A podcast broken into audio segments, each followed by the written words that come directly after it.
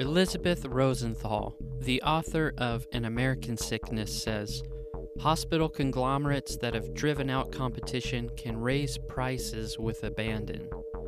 The existence of one dominant healthcare system in a region can result in price increases as high as 40 to 50 percent. Well, how exactly are these hospitals driving out other competitors? How are they able to raise their prices without getting into trouble? Find answers to questions like these and more in today's episode.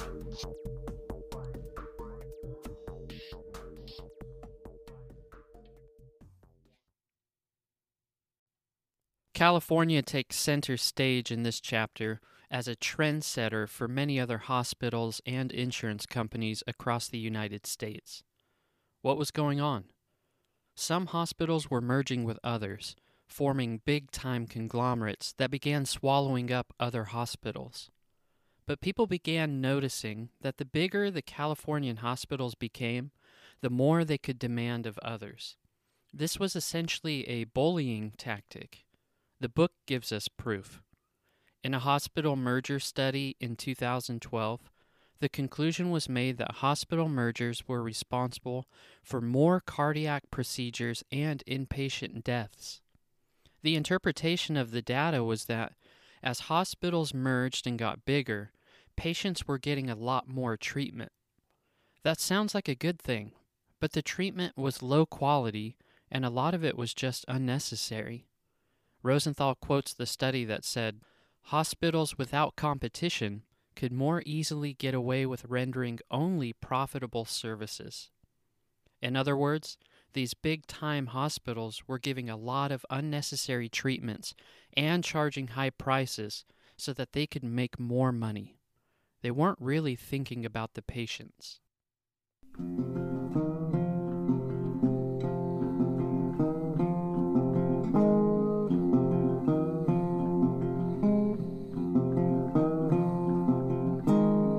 Sutter Health became the prime example of this type of swallowing up and bullying technique in California.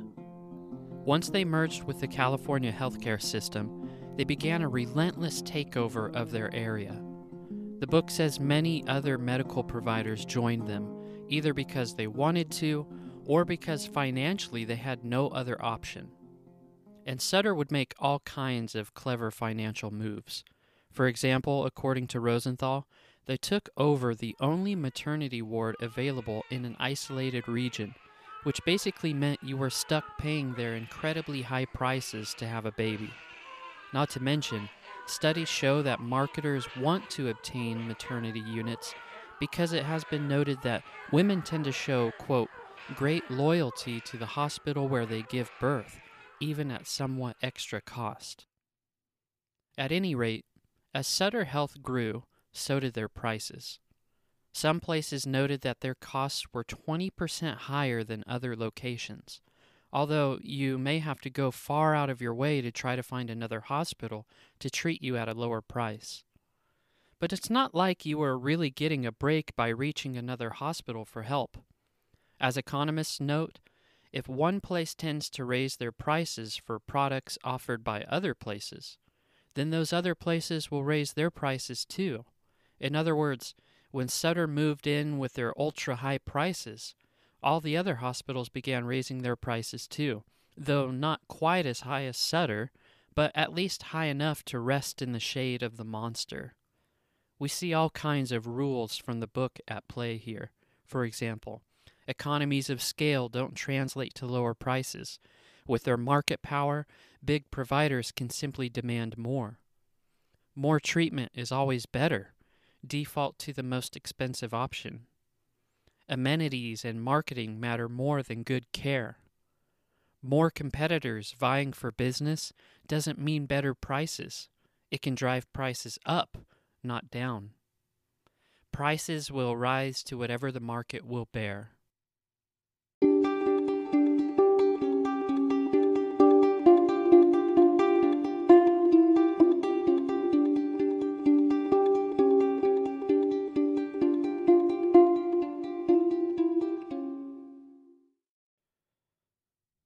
We see this on a smaller scale in the conversion of doctors' offices to quote unquote hospitals. The book tells us the story of a woman in New Jersey who went in for an exam and a portable chest x ray, but then received a surprise bill of $500 plus the cost of reading the x ray from radiology. She was perplexed because she's never had to pay so much for a visit. Her husband began noticing an increase in all kinds of charges at the doctor's office. Here are some of those price changes. An allergy test went from $51.80 to $265. A diabetes blood test went from $102 to $172.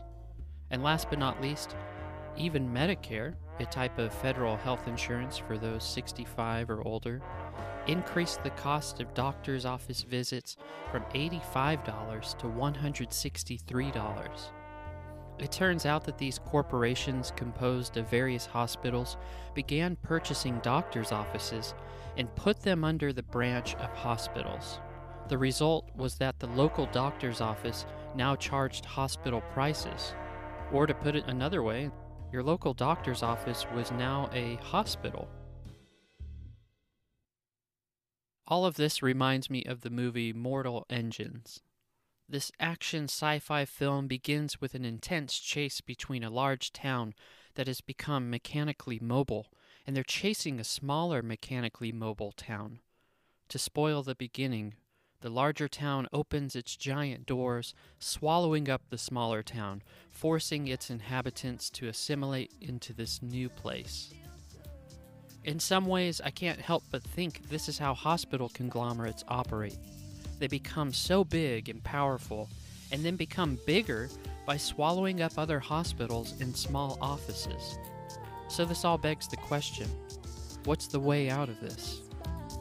In just a few more episodes, we'll be done painting an image of the situation we're in. Afterwards, we'll finally begin looking at strategies we can all effectively engage in to regain our health care. Stick around.